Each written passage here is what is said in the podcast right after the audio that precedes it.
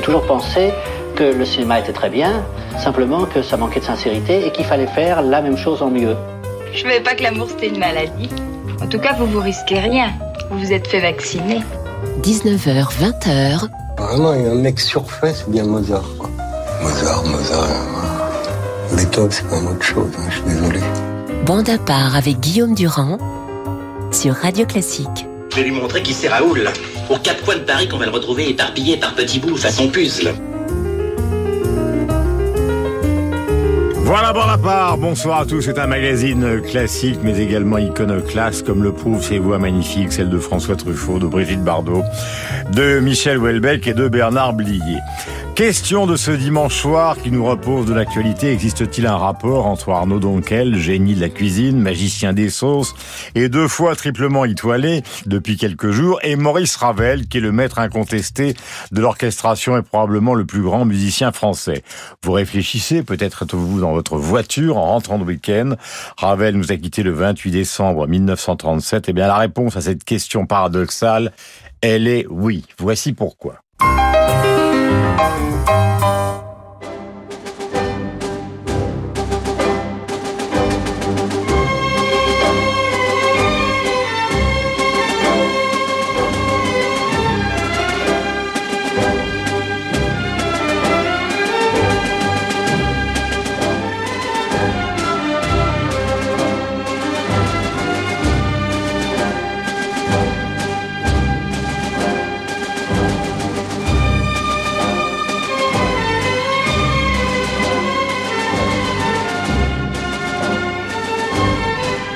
Voilà le célébrissime boléro de Maurice Ravel, composé en 1928 et créé en 1928 à l'Opéra Garnier. Arnaud Donquel, euh, bonsoir, merci d'être euh, sur l'antenne de Radio Classique dans Bande à part. Je parlais de cette euh, liaison qui existe entre vous. Évidemment, on va parler longuement de cuisine, mais cette liaison, c'est c'est une liaison qui existe entre vous et cette musique du boléro qui est liée à un film. Ah Oui, Euh, les uns et les autres euh, de Claude Lelouch, euh, qui pour moi est euh, le génie du cinéma français. Euh, ce mélange, d'être capable de, de, de, de, donner des, des, des films avec des, des cheminements complètement différents sur les histoires d'acteurs et qui se regroupent à la fin, dans, comme dans, dans, dans ce film. Et puis Donc, cette fin danseur Georges Donne, Ah, donc, Georges qui- Donne, qui est- voilà, qui est l'Argentin, exceptionnel, qui est compagnon de Béjart, qui a, qui a une force euh, exceptionnelle, une féminité d'un homme euh, déroutante, profonde. Et on est au moment où aussi il est malade. Et, et cette maladie, elle, euh, sur son visage, on- on- elle donne une puissance à, à cette exécution au Trocadéro, euh, vraiment avec la fille de Chaplin qui est derrière. Et c'est quelque chose qui m'émeut énormément. Voilà, il évoque la personnalité de Nouriev. Donne disparaîtra, donc il est le danseur étoile de Béjart depuis des années, en 1992. Alors vous dites, euh, euh, ça me touche profondément. Ce qui veut dire peut-être que le fond de tout, parce que vous avez aujourd'hui donc 45 ans, Oui. pour la deuxième fois, vous avez trois étoiles, plénitude à Paris, euh, dont vient d'obtenir euh, trois étoiles en un seul coup après quelques semaines d'ouverture, simplement, ce qui est quand même rarissime, est-ce que ça veut dire que tout ce que vous faites en termes de cuisine, et plutôt d'ailleurs en termes de sauce, repose sur l'émotion? Sur l'émotion, la sincérité, euh, quelque chose où on travaille à, à- essayer euh, avec humilité à dans un monde qui est difficile actuellement de bouleverser. Et on parle du, boléro, on parle de, symphonie, de musique, et finalement euh, la cuisine est aussi une partition de solfège, euh, goûts. Et donc c'est cette liaison qui vous intéresse, c'est pour ça que vous aimez le, boléro de Ravel. Alors on va raconter un petit peu euh, votre vie jusqu'à cette deuxième, trois, enfin cette deuxième fois vous obtenez donc euh, trois étoiles. Le restaurant s'appelait le Plénitude, dans ce magnifique hôtel qui est le Cheval Blanc, euh, donc qui est à Paris, euh, du côté du Pont Neuf, au, au cœur de la capitale. Je le disais, vous avez 45 ans, vous êtes né à Rouen, vos parents étaient charcutiers traiteurs à Amande, vous avez passé beaucoup de temps en, en Normandie.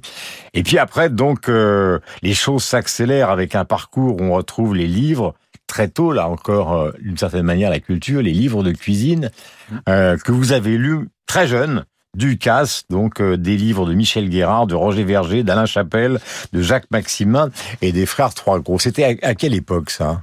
Oh, Là, on est en 90, hein, 90, 13 ans, 12-13 ans. la collection Robert Laffont, toute la collection euh, des livres Turiès aussi. Mon papa avait une collection incroyable euh, de, livres. Et, euh, et voilà, c'est quelque chose qui... C'était la seule littérature qu'il y avait à la maison d'ailleurs, hein, la littérature culinaire. Euh, mes parents étaient euh, avaient cette passion pour ça et et, et voilà, c'était une manière de lecture, de regarder les images euh, à l'âge de 10 ans de, de, de, ces œuvres qui étaient faites euh, par des, par des mains d'orfèvre, plus euh, la lecture des recettes. que vous prenez ou vous regardez simplement l'image Je lisais, j'essayais de comprendre entre l'image et la recette. Euh, pour essayer de comprendre, vous savez, comme une, comme un Lego. Hein. On a, on a un Lego monté en image et, et mhm. après on a les plans, donc on, comment on peut mettre les puzzles. Donc la passion est là. Est-ce que l'idée de en faire carrière euh, est, est, immédiate? Alors, quand je suis venu vous voir au milieu de la semaine, euh, il y avait déjà beaucoup de journalistes qui justement venaient visiter les cuisines euh, et, les arrières, euh, l'arrière-cour, si je puis dire, de plénitude. Il y a une chose qui m'a frappé avant que nous vous proposions donc une sauce musicale, et vous allez nous dire ce que vous en pensez. Il y avait dans la salle les gens qui sont donc euh, tous ceux qui reçoivent euh, évidemment les, les, les, personnalités qui viennent dîner ou les gens qui viennent dîner. Et ce qui m'a frappé, c'est qu'ils répétaient tout. Alors, on a l'habitude de voir dans la vie des cuisiniers l'intérieur des cuisines, le travail qui démarre extrêmement tôt, mais on se rend pas compte que dans la salle, il y a exactement le même travail. Tout à fait. Oui, tout à fait. C'est c'est l'histoire d'un conte. Hein. Il faut compter le parfum et, et amener à ce que par les mots euh, avant, avant de, de, de, pouvoir recevoir cet élixir, on explique cet élixir mhm. et l'impact que cet élixir, au-delà de la construction, va avoir sur le produit et sur l'assiette. Euh, ce que j'essaye de faire comprendre, c'est qu'il faut que ça soit vivant. Mhm. Euh, cette démarche doit être vivante, elle doit être ressentie, elle doit être personnelle. Évidemment, vous connaissez les gens à l'avance. Par exemple, je prends un nom, euh, n'importe lequel, Monsieur Mayer, qui viendrait de Force Force aux États-Unis. Euh, avant même qu'il n'arrive, deux heures avant, ils savent tout sur lui. C'est-à-dire euh, ce qui est compliqué, euh, sa personnalité, quel est son travail. Oui, mais on leur pose. C'est incroyable le nombre d'éléments qu'ils connaissent. On leur demande beaucoup de, de, de petits renseignements. On essaie de, de, leur prendre un peu de temps sans les déranger. Euh, l'idée, l'idée de plénitude, euh, c'est de les mettre euh, finalement dans un repos, dans quelque chose, voilà, de rien de contrariant, surtout de, retirer de la contrariété. Alors on expliquait tout à l'heure ces sauces.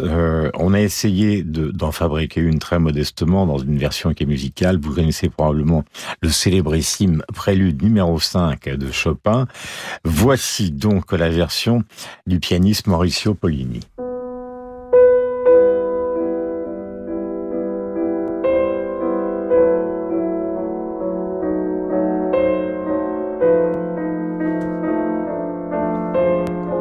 Je vous propose, Arnaud Donquel, une autre version, un grand pianiste, pianiste de jazz. C'est Chick Corea qui a joué avec Miles Davis, Herbie Hancock et les autres.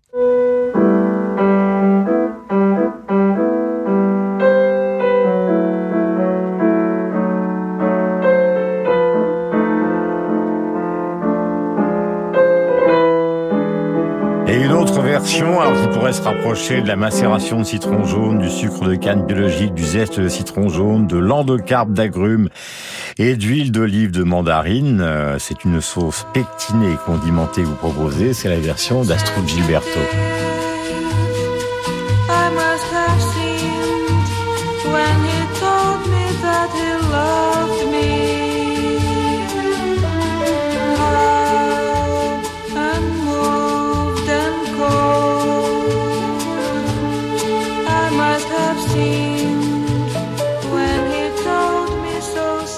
Alors j'ai une autre proposition, ne bougez pas parce que euh, on a essayé avec C'est enjoué. Comment? C'est enjoué, c'est comme cette sauce. Voilà, baume du verger, concentration de pommes de Normandie, cannelle râpée de pommes fraîches, ça donne Jane Birkin.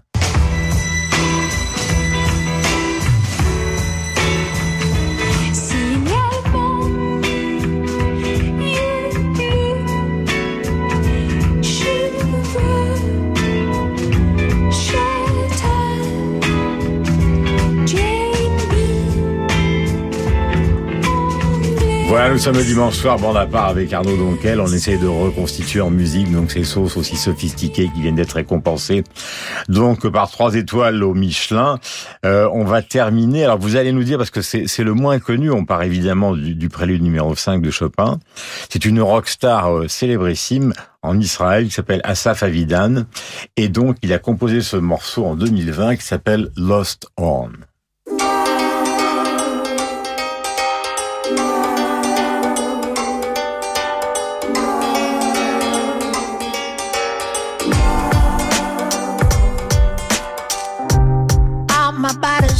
Undulating back and forth, but it's too late. And there's no cure, no sedating.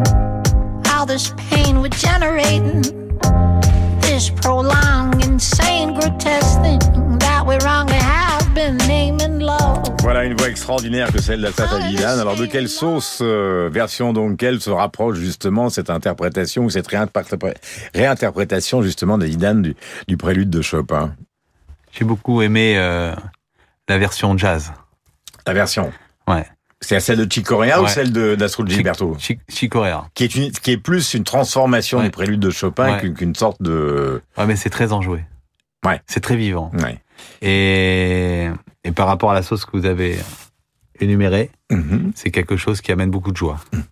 Il y a une chose qui m'a toujours frappé, c'est que tout à l'heure on le disait, vous venez par votre famille du Nord, puis de la Normandie, et puis vous vous êtes installé quand même chez le camarade Bigot qui vient d'entrer dans le studio, qui est un des hommes de bande à part et le patron de TV5 Monde, et qui est probablement dans tout le monde de l'audiovisuel le seul véritable tropézien qui existe. Donc vous avez vécu à, Saint-Tropez, et lui il vient, il vient de Saint-Tropez. C'était facile de s'adapter?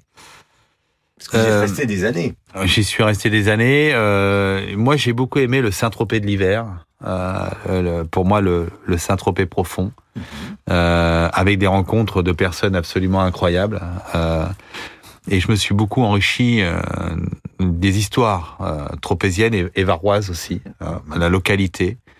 Et D'ailleurs, vous avez écrit un livre qui s'appelle. Tout à l'heure, on évoquait les livres de cuisine très importants. Ma Provence. Oui, pour un Normand, j'allais pas dire la Provence, oui. mais ma Provence, faite par un Normand, enfin quelque part, mais un Normand autodidacte.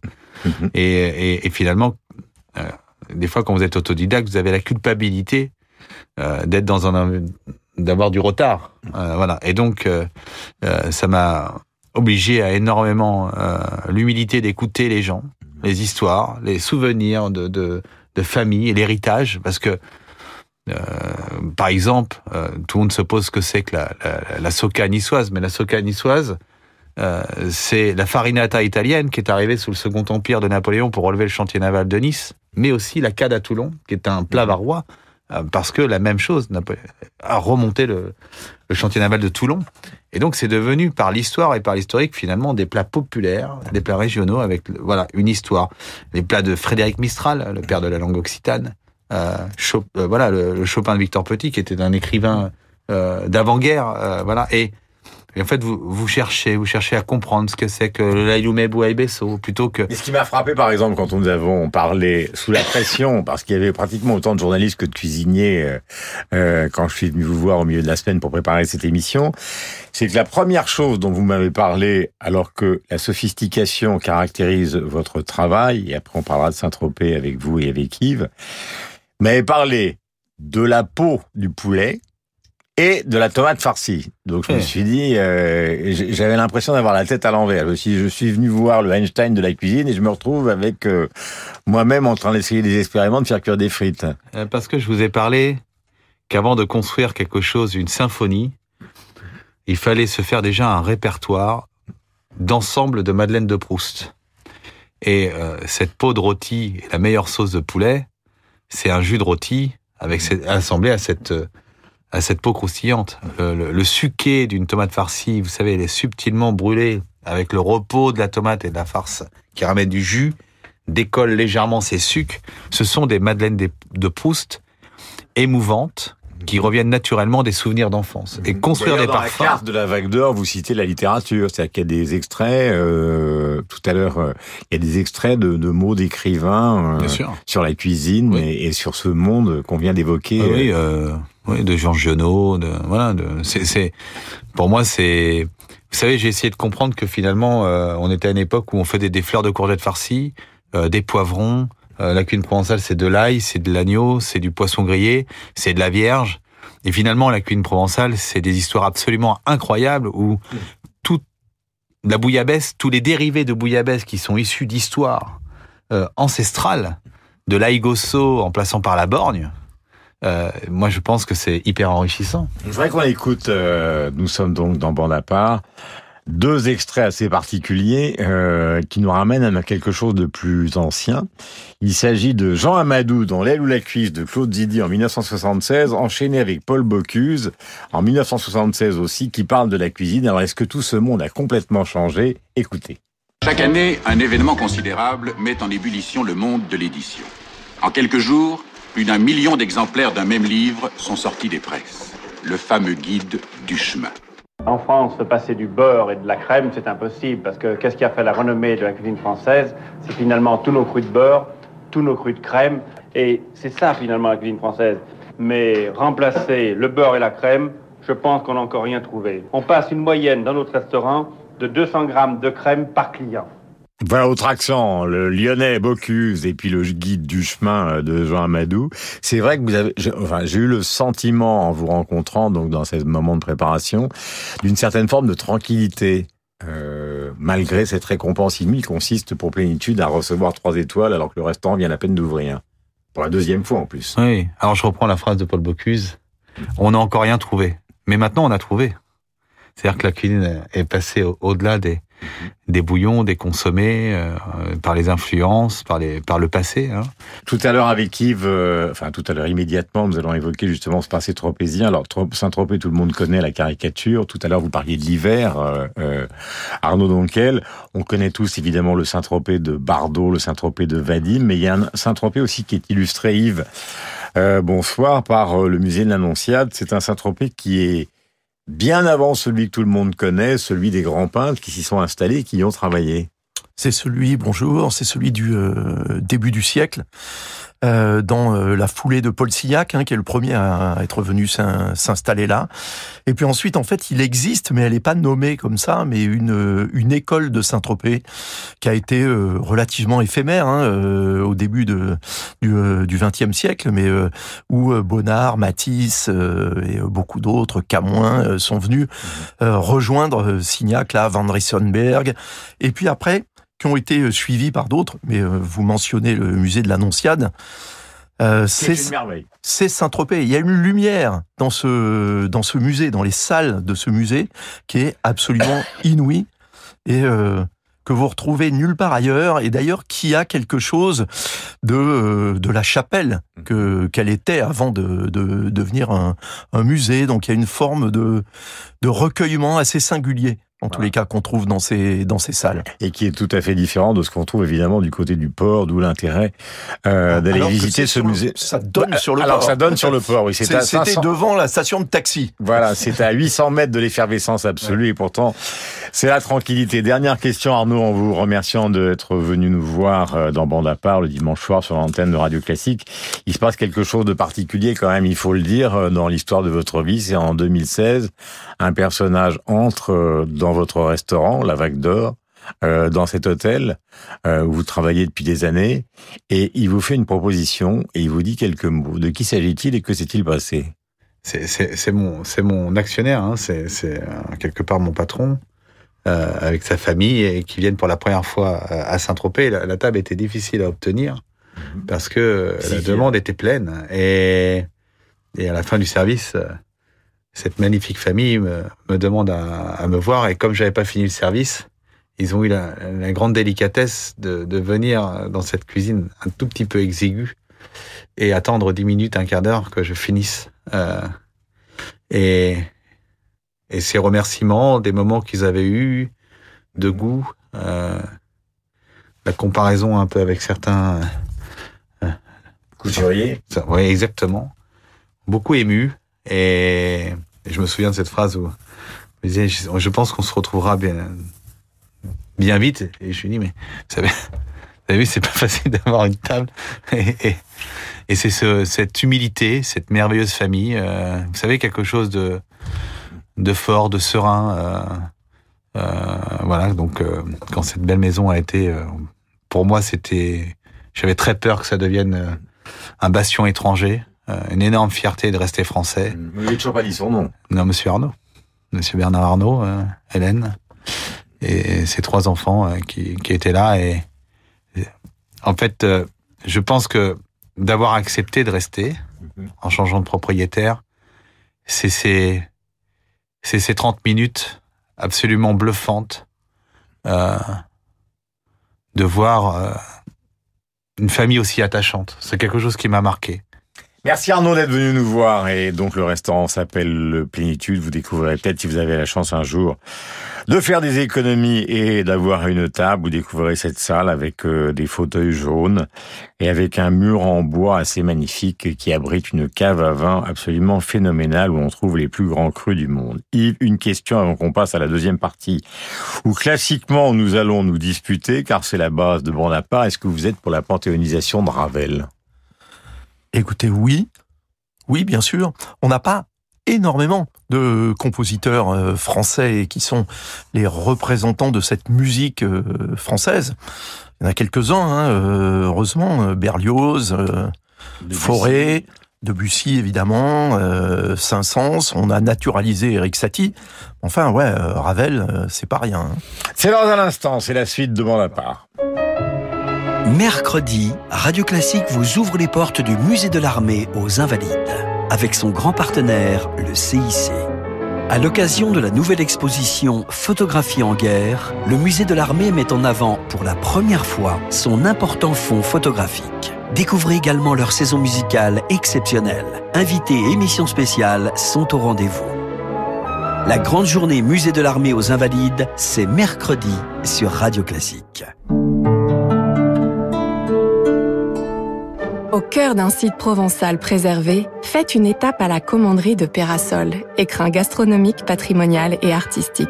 Au milieu des vignes, dans ces lieux chargés d'histoire, déambulez parmi les œuvres monumentales des plus grands artistes contemporains. Dégustez des plats de saison préparés avec les produits de notre ferme biologique et profitez de chambres d'hôtes dans un cadre idyllique. À Pérasol, imprégnez-vous d'un art de vivre authentiquement provençal. Réservez votre séjour sur perasol.com.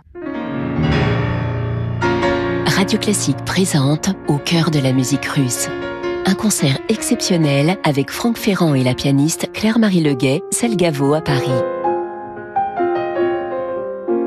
De Tchaïkovski à Rachmaninoff, venez vivre une soirée captivante entre histoire et musique autour de chefs-d'œuvre universels. Au cœur de la musique russe, avec Franck Ferrand et Claire-Marie Leguet, un concert radio classique lundi 11 avril à la salle Gaveau. Symbole de pouvoir et de loyauté, source de fascination depuis plus d'un siècle, le samouraï fait désormais partie de notre imaginaire. On lui attribue droiture, courage et bienveillance. Ces seigneurs de guerre japonais cultivent les arts et le luxe et ont été une source inépuisable de représentations littéraires, théâtrales ou iconographiques. L'exposition L'arc et le sabre, imaginaire guerrier du Japon, leur est consacrée du 16 mars au 29 août au Musée national des arts asiatiques Guimet, Paris 16e. Bonjour, c'est Ophélie Gaillard. Avec mon nouvel album A Night in London, découvrez les pépites musicales concoctées par des compositeurs géniaux venus faire fortune à Londres au milieu du XVIIIe siècle. Handel, Porpora, Geminiani, Oswald, avec la participation de mes amies et exceptionnelles chanteuses Sandrine Pio et Lucille Richardot. A Night in London par Ophélie Gaillard et le Pulcinella Orchestra, un disque aparté. Pour son unique récital à Paris, le pianiste irlandais Barry Douglas a choisi l'intimité de la salle Gaveau. Avec un programme Schubert, Tchaïkovski, Prokofiev, Rachmaninoff et Moussorski dans les tableaux d'une exposition. Un tempérament d'une grande musicalité, un lyrisme élégant. Barry Douglas est en concert mercredi 6 avril, salle Gaveau à Paris. Réservation sur salgavo.com.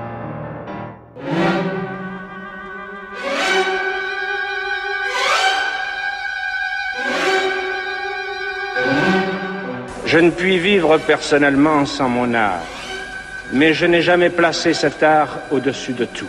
19h, 20h.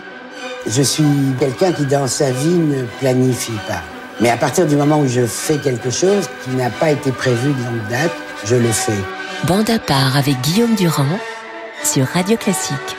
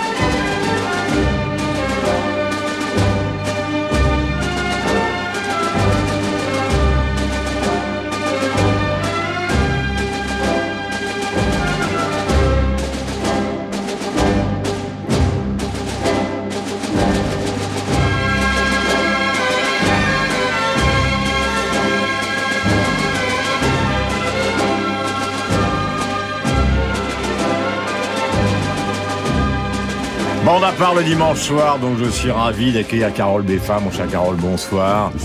Le camarade Burgala, qui évidemment nous a rejoint, ainsi qu'Yves Bigot, qui était présent dans la première partie.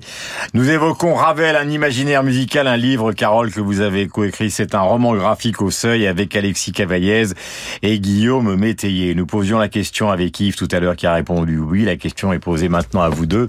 Donc, Bertrand et Carole, faut-il panthéoniser Ravel? La réponse est oui. Pourquoi? Euh, D'abord parce que nous n'avons pas de musicien au Panthéon, à part Rousseau, mais enfin, il faut quand même reconnaître qu'il est beaucoup plus euh, reconnu comme euh, écrivain que comme musicien, ce qu'il était pourtant. Parce que euh, il était Dreyfusard, qu'il était d'une probité, d'une honnêteté morale et intellectuelle incroyable, qu'il a aidé quantité de musiciens juifs qui fusaient le nazisme, parce que c'était quelqu'un de tout à fait sympathique qui, d'après son élève devenu ami Manuel Rosenthal, ne faisait pas payer les cours qu'il donnait, euh, parce que convaincu à mort, hein, Carole. Ah bah complètement. Non, moi, je, moi, je milite à fond pour que pour que Maurice soit au Panthéon. Je pense que ce serait une très grande chose. Bertrand. Oh, ça, ouais. ça fait un peu question de cours, euh, presque académique au départ, mais c'est vrai comme on a beaucoup parlé ces derniers temps de la panthéonisation des uns, des autres, celle refusée par exemple pour Rimbaud et Verlaine, que pour le musicien que vous êtes, la question se pose peut-être de ne jamais trouver le moindre musicien dans ce genre, euh, j'allais dire, de commémoration nationale Écoutez, j'essaie de ne pas être trop catégoriel. On va pas défendre euh, chaque corps de métier. Sauf mais qu'une absence totale, c'est quand même bizarre. Enfin, ce que dit Carole est, est tout à, enfin, est, est, est, est, tout à fait juste. Enfin, Ravel, il, il mérite d'être au Panthéon pour toutes les raisons qu'a évoquées Carole, et puis aussi pour le fait que la musique qu'il a fait est splendide et elle est totalement unique, elle est parce que c'est un mélange pour le musicien de technique totalement époustouflante, mais aussi de poésie. Mmh. Et c'est souvent, je trouve qu'en musique, on a du mal à discerner les deux parce que la musique, il y a un côté sportif, il y a une gymnastique pour les instrumentistes, mais aussi pour les compositeurs. Il y a quelque chose de très complexe, mmh. ce qui fait que moi j'ai du mal à admirer euh, bon, les grands acteurs et tout ça, c'est très bien, mais par rapport à des grands musiciens, moi, ça me paraît très très facile. On est et, et c'est peut-être tout à fait injuste, mais voilà, Ravel, c'est ce qu'il y a de plus beau dans la musique. Il y a d'autres choses euh, magnifiques, mais on peut, c'est difficile d'aller plus, plus Alors, haut que Ravel. Nous allons plonger dans cet univers que les auditeurs de radio classique connaissent. Il faut rappeler que Ravel n'a pas obtenu le prix de Rome. Il faut rappeler que d'autres musiciens ont eu beaucoup de difficultés, car c'est un personnage qui est passé par le conservatoire de manière classique, qui a eu les grands professeurs de son époque des grands musiciens, qui a rencontré euh, Satie, qui a commencé à construire euh, son son monde de, de compositeurs parce que vous dites, Carole, dans le livre, qu'il s'est rendu compte qu'il avait de très très gros pouces et que ce serait très difficile de devenir un grand pianiste. Ce qui était un peu le projet de départ. Oui, alors, il s'est produit comme pianiste, hein, mais par exemple, euh, lorsqu'il a cette très belle tournée de concerts aux États-Unis, euh, pendant quelques mois, euh, à partir de l'extrême fin de 1927, mm -hmm. eh bien, il joue la sonatine, qui est une œuvre pour piano tout à fait estimable, mais qui n'est pas euh, de la difficulté de Scarbo, par exemple, ou de Ondine. Euh, donc il s'est produit comme pianiste, il s'est aussi produit comme chef d'orchestre. Les Américains le voient et l'entendent diriger, euh, mais il a été un peu mari de ne pas pouvoir euh, s'exprimer par le piano aussi bien qu'il l'aurait voulu. Le boléro est donc euh, l'une des œuvres les plus célèbres de la planète, mais certainement celle qui est la plus diffusée partout dans le monde. Donc elle a été pendant des années et des années euh, l'œuvre musicale qui a le plus rapporté, le plus suscité de droits d'auteur. Il y a dans ce boléro, et c'est pareil pour Pavane pour une infante défunte, quelque chose qui est très important chez ce Maurice Ravel qui vivait la plupart du temps près de Paris, à Montfort-la-Maurie, une fascination pour l'Espagne. Mhm. Ravel, comme euh, la plupart des compositeurs de son temps, euh, songez par exemple à l'Espagna, euh, d'un compositeur qu'il appréciait beaucoup, qui est Emmanuel Chavrier, mais Ravel était fasciné par l'Espagne. Il y a une espèce de d'axe qui se forme, qui est euh, fait de compositeurs russes, espagnols, français, qui euh, s'apprécient, se copient les uns les autres. Donc Ravel a écrit par exemple Rhapsodie espagnole, euh, qui existe dans une sublime version euh, orchestrale. Vous avez notamment une Malagonia. Il a écrit un boléro, peut-être plus basque qu'espagnol, euh, et il avait dans le sang pour ce compositeur chez qui toute musique est musique de danse, hein, quasiment toutes les œuvres de Ravel sont d'une certaine façon des chorégraphies imaginaires ou réelles, eh bien euh, l'Espagne euh, coulait. Euh, il avait une maison à Cibourg, il, avait, il, il, il, était né de toute façon tout près, euh, et il appréciait effectivement tout cela. Son grand ami d'enfance, jeune prodige pianistique, lui pour le coup, Ricardo Vignès, l'a amené faire les 400 coups, euh, connaître tous les plus grands euh, écrivains, euh, tous les plus grands musiciens de leur temps, et c'était un espagnol. Voilà, et il faut ne pas oublier que du côté de la peinture, par exemple, on trouve des phénomènes équivalents, avec Manet fasciné par Velázquez, fasciné aussi par comme Mérimée, par la littérature et tout ce qui provenait d'Espagne à l'époque. Tout à l'heure, vous avez évoqué donc la, complexité euh, incroyable de la de la conversation que nous propose Ravel. Alors, je vais commencer par un, morceau qui ne met pas beaucoup, et pour des raisons que vous allez essayer de nous expliquer les uns et les autres, Yves, Bertrand et Carole, c'est pourtant Pavane pour une infante défunte qui date de la fin du 19e siècle, puisque c'est de 1899.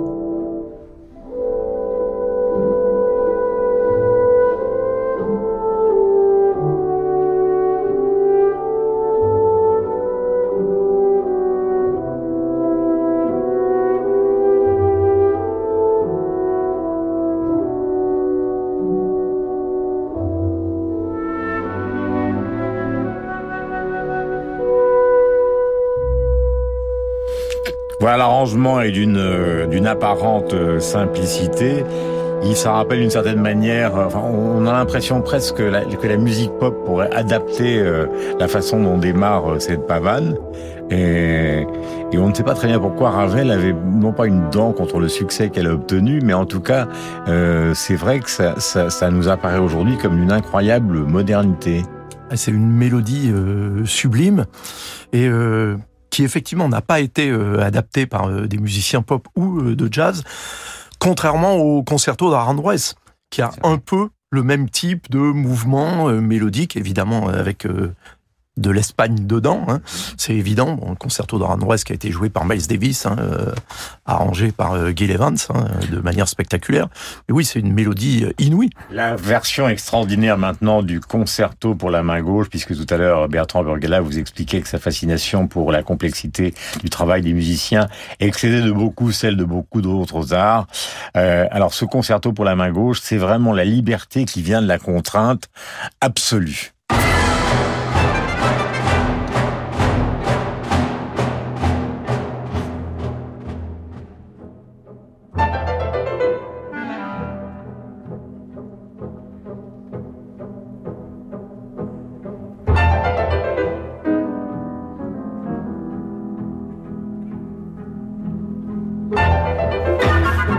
Pour l'histoire, je n'ai pas remplacé Carole, mais donné quelques éléments et après Bertrand enchaînera.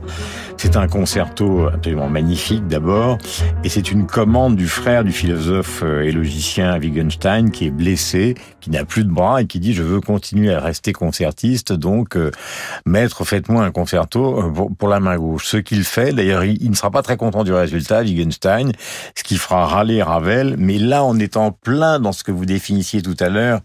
Euh, Bertrand, à savoir la liberté totale de ce petit homme, ce qui n'était pas très grand Ravel, à partir d'une contrainte gigantesque qui consiste justement à orchestrer euh, magnifiquement un dialogue entre un pianiste qui n'a qu'un seul bras et un orchestre symphonique. Oui, mais ça, euh, enfin, je parle sous l'autorité de, de, de, Carole et d'Yves, mais cette contrainte, c'est, euh, il l'a beaucoup utilisée parce que euh, le, le boléro, justement, c'était une contrainte aussi. Il avait beaucoup de contraintes quand il a, il, a dû le faire en très très peu de temps. Mhm. Et euh, euh, oui, c'est, ce qui est, ce que je trouve génial, c'est que à chaque fois, il s'en affranchit. C'est un coloriste extraordinaire, c'est un orchestrateur, un arrangeur, mhm. et qui a aussi arrangé les autres d'ailleurs, qui a orchestré c'est quoi? C'est Moussorski Il a, bien sûr les tableaux d'une exposition de Moussorski, mais aussi euh, quantité de pièces de, de Satie et de Debussy. Et ceux, qui nous écoutent doivent regarder évidemment toutes les versions qui peuvent exister euh, sur YouTube de ce concerto pour la main gauche.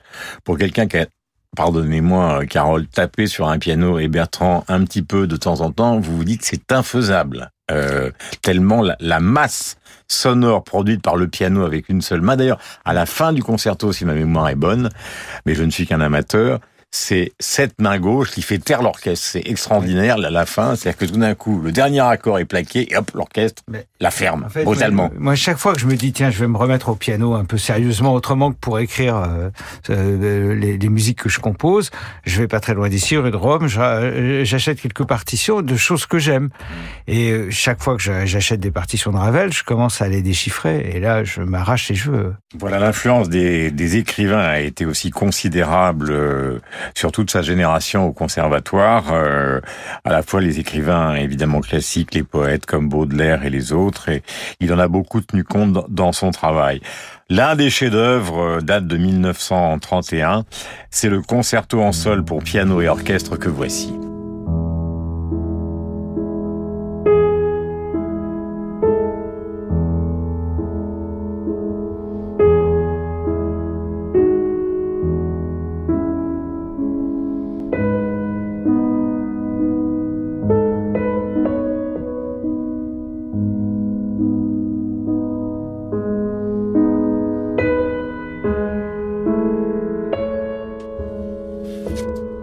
Dis chef-d'œuvre euh, pour une autre raison euh, que le concerto pour la main gauche, autre raison que Pavane pour une infante défunte ou le boléro, c'est que Ravel reconnaissait, nous avons pris avec Philippe Gau, mon bien-aimé producteur, le mouvement le plus lent, que son intention profonde, après le début et avant la fin, c'était de troubler le public en l'emmenant dans ces plages de lenteur et de lenteur considérables. Ça marche très bien. En fait, euh, Messiaen a été très injuste à l'égard de ce mouvement.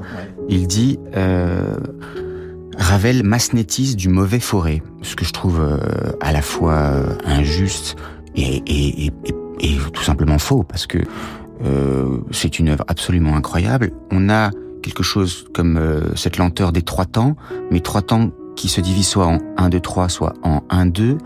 Euh, on a ce côté hypnotique. Vous en savez trop, hein, mon cher Mais je sais, je, plaisante. Euh, on a ce côté hypnotique qui est lié au fait que que, que, que ces basses, euh, d'une régularité immuable, ben, ont quelque chose d'un envoûtement sonore incroyable. Et c'est ce qu'il cherchait. Et c'est ce qu'il cherchait, tout à fait. Il, il... Alors, en plus, c'est construit de manière phénoménale, c'est-à-dire que c'est vraiment une construction en arche. Hmm. Ça commence euh, dans le calme, ça se termine à peu près comme ça avait commencé dans une forme d'éternité paisible.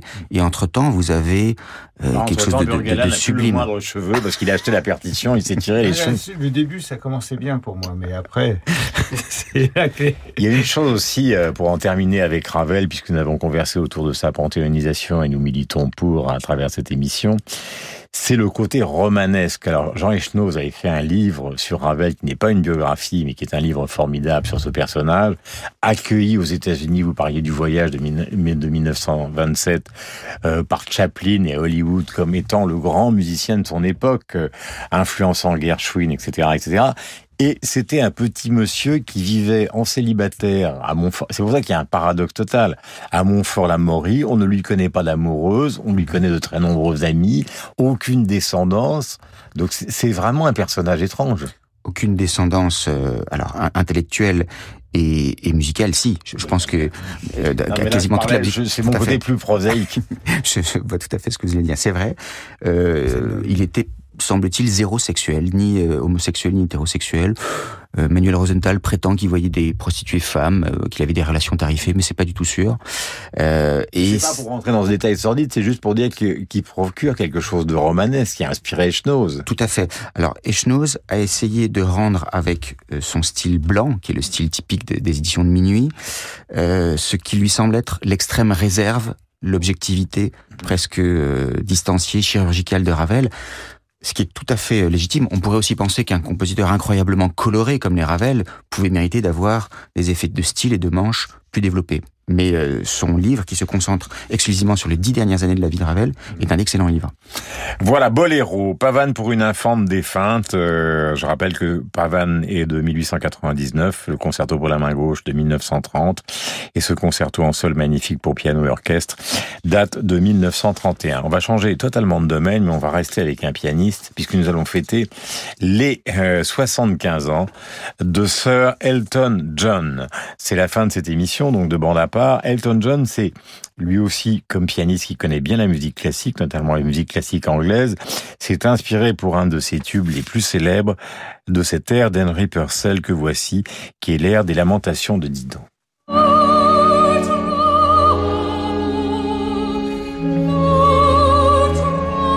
Ça donne dans une version donc qui est celle d'Elton John. Voilà, c'est quelques, c'est quelques notes d'Henry Purcell. Ça donne Sorry seems to be the hardest word.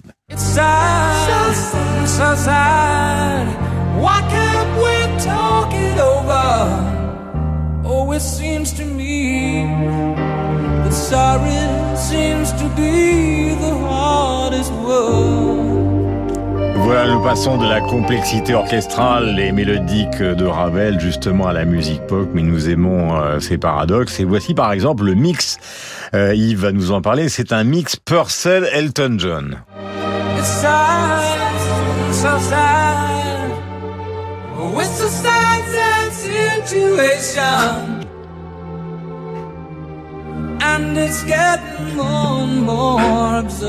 Yves, des musiciens pop, il y en a beaucoup, et c'est le cas euh, d'Elton John comme de Bertrand, qui justement, par leur formation de pianiste, ont une culture musicale considérable. Elton John, sa culture, d'abord, il y a euh, ces années à la Royal Academy of Music, hein, où il apprend euh, le, piano et la composition. Et puis, euh, surtout, c'est le plus grand fan qui existe. pour vous donner un exemple, quand j'étais le patron de sa maison de disques française dans les années 90, quand il faisait des descentes au Virgin Megastore sur les Champs-Élysées, il me laissait des notes de 30 000 francs. C'est-à-dire qu'il se faisait livrer, hein, il pouvait pas partir, euh, il remplissait des caddies euh, et il se faisait livrer euh, à son hôtel Georges V, hein, à côté. Euh, euh, L'avantage est donc je payais la facture puisque voilà, il nous rapportait beaucoup, donc on était euh, content. Mais Elton John, c'est quelqu'un qui encore aujourd'hui apprend par cœur les euh, hit parades anglais, américains, euh, est capable de vous dire qu'il était 27e la semaine dernière, mais qui a perdu 10 places. Euh, et il connaît les étiquettes euh, des maisons de disques. Par exemple, en, en préparant cette émission, qu'il est le seul en Grande-Bretagne à avoir été donc parmi les numéros 1 pendant six décennies successives le seul à avoir donc obtenu. Il a vendu 300 millions d'albums, il a joué avec tout le monde. La seule personne qui déteste justement parce qu'il considère une certaine forme de musique truquée, c'est Madonna. Et je ne sais pas pourquoi, mais il ne supporte pas le succès euh, euh, de Madonna. C'est parce qu'elle est plus diva que lui encore. Ouais, peut-être. Peut-être, mais c'est aussi peut-être parce que lui donne des concerts. Il en a donné 4000 et qui ne chante pas en playback, contrairement à Madonna, qui a donné beaucoup de concerts très chers, mais qui chante très très souvent en playback. Est-ce que vous retrouvez Bertrand, justement, euh, vous qui aimez beaucoup la composition et qui est un très bon musicien, dans le, le côté euh, j'allais dire mélodiste d'Elton John, parce que la caractéristique d'Elton John, d'abord et avant tout, même s'il est très fort sur scène, c'est que c'est un grand mélodiste. Oui, mais ce qui, ce qui me frappe le plus, c'est sur certains morceaux. Je pense à, un titre qui s'appelle Philadelphia Freedom, qui est sur euh, l'album Captain Fantastic. C'est justement la, la, la construction euh, harmonique. Euh, c'est pas les harmonies elles-mêmes, mais vraiment la, la succession d'accords. Et là, il y a c'est une chanson qui, qui sonne comme du Philadelphia Sound, c'est-à-dire la musique de Philadelphie juste avant le disco, au début des années 70. Sauf que souvent, on a tendance à réduire ces, musiques-là à quelque chose de très... Euh, euh, enfin, une succession d'accords qui, qui sont toujours les mêmes du début à la fin du morceau. Et là, ça ne s'arrête pas, en fait. Il y a une minute où il n'y a pas la, il y a pas les mêmes accords, euh, ça n'arrête pas. Et ça, je trouve qu'il y a une richesse. Et ce qui, parfois, on le sent moins dans d'autres chansons, mais ce qui explique très bien Yves, c'est que je pense que c'est quelqu'un de très compétitif. Et à partir de là, je me demande s'il n'y a pas une forme d'autocensure euh, chez lui. C'est-à-dire d'avoir presque peur de sa technique et de son talent et de réduire euh, parfois les, les, morceaux. Mais ce qui est, il y a un point commun avec ce qu'on évoquait euh, avec Ravel, c'est qu'en tout cas, toute cette technique, on l'entend pas.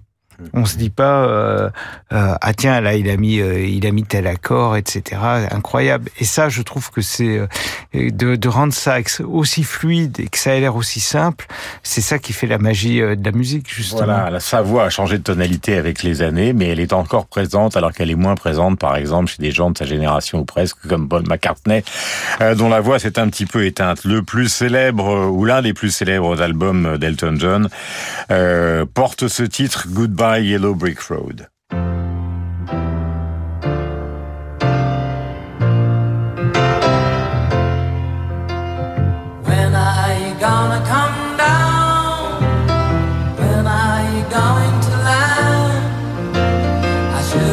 stayed on the phone. I should have listened to my own mind. You know.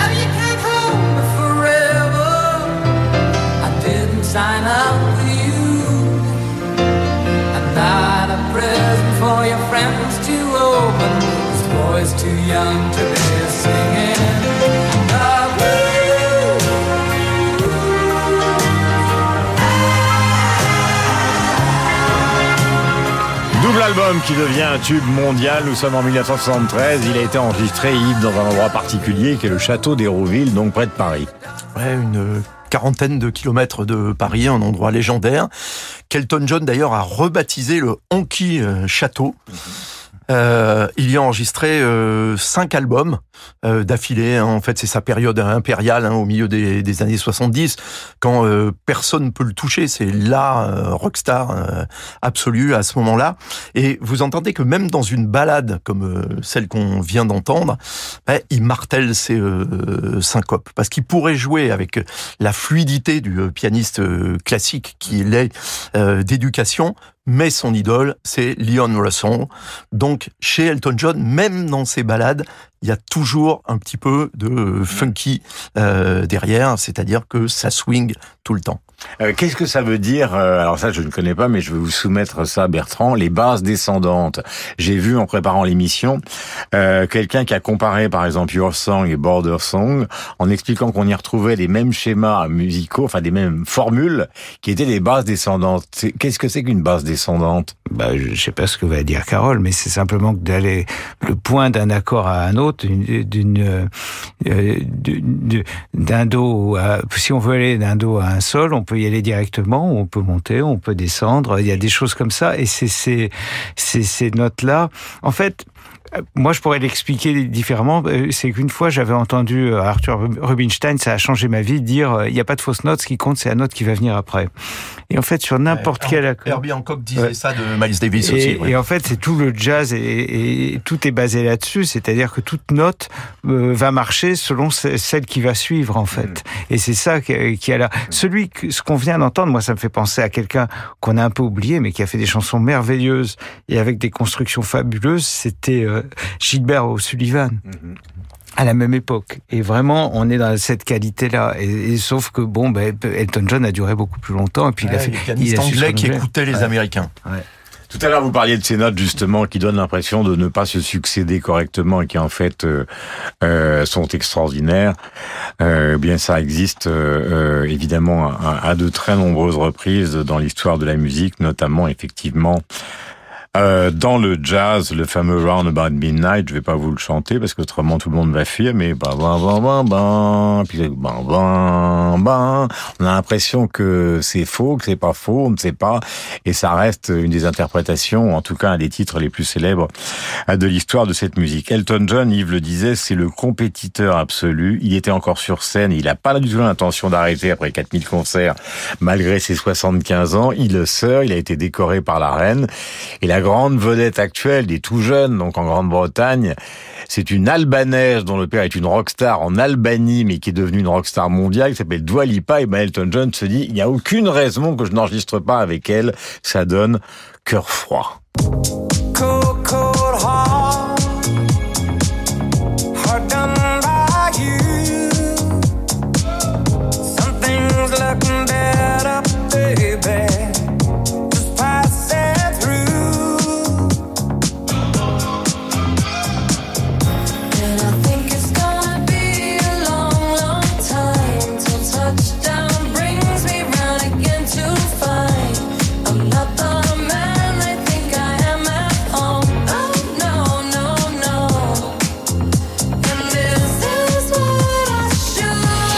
Sont les rois les anglo-saxons pour évidemment ces remixes où on trouve Rocketman évoqué tout à l'heure euh, par Yves, Sacrifice, et donc le titre euh, de Dua Lipa. Euh, Est-ce que l'homme qui adore d'abord et avant tout la, la musique classique, moderne et, et contemporaine, c'était le titre d'un de vos livres, l'autre musique euh, contemporaine, Carole? L'autre 20e siècle musical. L'autre 20e siècle musical, mais c'est ma version à, à moi, donc l'autre 20e siècle musical. Est-ce qu'il s'y retrouve justement dans ce bah oui, d'abord, euh, je trouve que cet arrangement de Purcell est, est, très bien. Il est tout à fait euh, légitime que ce compositeur Elton John, qui justement évolue par basse descendante, se soit retrouvé dans ce passage euh, de, de Purcell qui utilise précisément ces, ces basses dissonances et qu'on a écouté tout à l'heure. Euh, D'ailleurs, il n'est pas le seul euh, à avoir été influencé par Purcell. À peu près à la même époque, vous avez euh, Michael Nyman dans la musique de Meurtre pour un jardin anglais qui euh, pastiche Purcell. Et puis, euh, si vous prenez Klaus Nomi, il s'est amusé aussi avec The Cold Song à, à faire quelque chose qui s'apparentait à du Purcell et qui était à la sauce Klaus Nomi. Il y avait un risque pour Elton John, comme c'est un personnage extravagant, et ce sera ma dernière question avant qu'on réécoute pour rendre hommage à Ravel, Pavane pour une infante défunte que vous défendez tous et vous avez bien raison. C'est vrai qu'il y avait un risque, Yves, euh, c'était le risque de l'excentricité tel que finalement euh, ça devienne un personnage euh, presque ridicule. Mais finalement, il, il a dépassé totalement ça. Ah ben, il est au-delà de toute façon euh, de, de, de, tout maintenant. Euh, Elton John, vous savez, euh, il y a un moment on devient un survivant, mais toutefois, euh, on va dire pour les euh, jeunes générations, effectivement, ils le voient comme euh, Sir Elton John, l'ami de la famille royale qu'on voit en, en, Bermuda avec ses sacs Zara Saint-Tropez en tong l'été avec la Rolls et le chauffeur derrière. Donc c'est vrai que c'est difficile d'expliquer à ceux qui n'ont pas vécu euh, en direct, je dirais les, les, années 70, où il était euh, quasiment intouchable, où il a enregistré une série de 7 ou 8 albums, où il n'y a pas un morceau à retirer, où tout est impeccable, parce que effectivement c'est le personnage qui a pris le pas sur euh, le musicien. Mais c'est pour ça que si il on arrive à faire écouter à ces euh, voilà à ces jeunes gens euh, les, les, albums des, euh, des années 70, bah, ils verront quel musicien, quel compositeur, quel mélodiste euh, formidable euh, il est et toujours très bien entouré, toujours avec de formidables musiciens, avec les arrangements spectaculaire de Paul Buckmaster. Euh, et un parolier formidable, Bernie Taupin, qui et, est et, un, paro et un parolier euh, exceptionnel aussi. C'était Gus John, le, le, producteur? Le producteur, Gus ouais. John, oui. Et ouais.